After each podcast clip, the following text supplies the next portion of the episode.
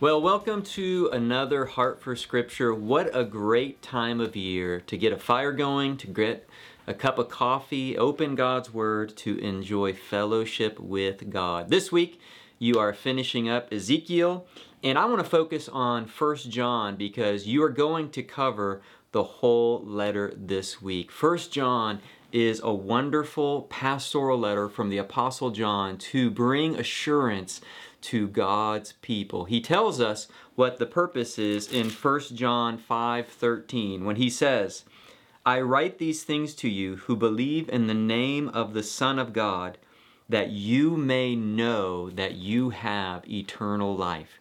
He wants us to know and be comforted and encouraged by the fact that God has saved us. We all at times wrestle with doubt because we are still fighting sin, and our sin and the world and the devil are all opposed to our faith in Christ. And he's going to address all three for us this week our three great enemies and how we can know that we are in Jesus Christ. And so, John gives us three tests. Three evidences of salvation that he's going to hit over and over and over. Every day you read this week, you're going to see these three tests, and the goal is to encourage you so that you may know that you have eternal life. The first test is true belief.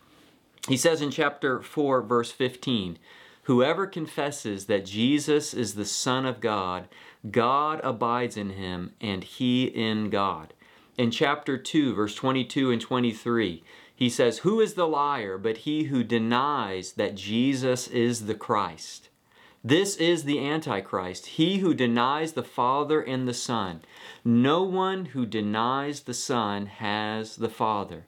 Jesus is the door. He is the gate into God's pasture. No one enters except through him. If you believe in Christ as the Son of God, the Savior who died for sins and rose again, if you confess him as Lord, be encouraged. This is a work of the Spirit of God. He wants to assure you if you believe Jesus is the Christ, you know the Father. And if you believe Jesus is the Savior, that frees us, it frees you to confess your sins. In uh, chapter 1, verse 9, he says, If we confess our sins, he is faithful and just to forgive us our sins and to cleanse us from all unrighteousness. In Christ, we have a Savior who frees us from the power of sin and forgives us by his blood. So just pause, hit pause right now, and take a moment to confess your sins to God and your trust in Jesus Christ as the Savior who died for your sins. And this will bring you assurance and fight the doubt that you wrestle. The first test is true belief in Jesus. The second is obedience. If Christ is our Savior, we want to follow Him. Chapter 2, verse 3 says, And by this we know that we have come to know Him if we keep His commandments. Chapter 5, verse 3 For this is the love of God, that we keep His commandments and his commandments are not burdensome. I love that. In Christ, we love God. We love that God tells us what he expects from us and what he forbids. And we trust him that this is for our good. And we look to Christ, our Savior, who went before us, and we love following his commands. It's a joy. And John is not looking for perfect obedience here. He's looking for a desire for obedience.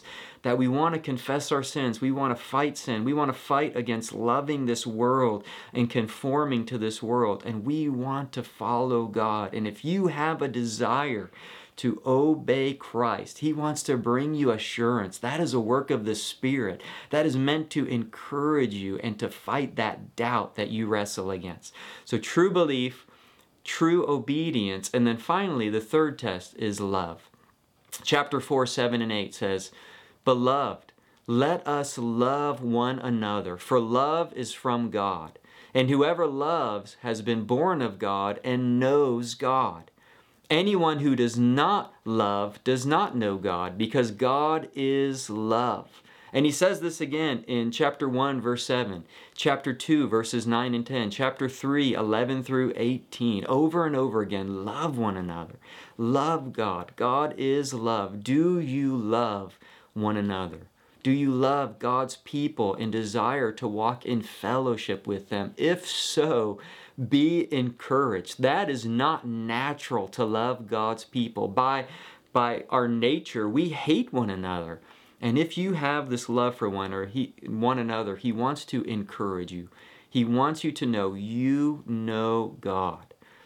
Believing in Christ as the Savior, desiring to obey Christ and follow Him, loving Him, loving one another, all these things are to help you know that you have eternal life, that you know God. And I pray this week, as you read through First John, that you would experience that joy of assurance of salvation this week. Have a wonderful week.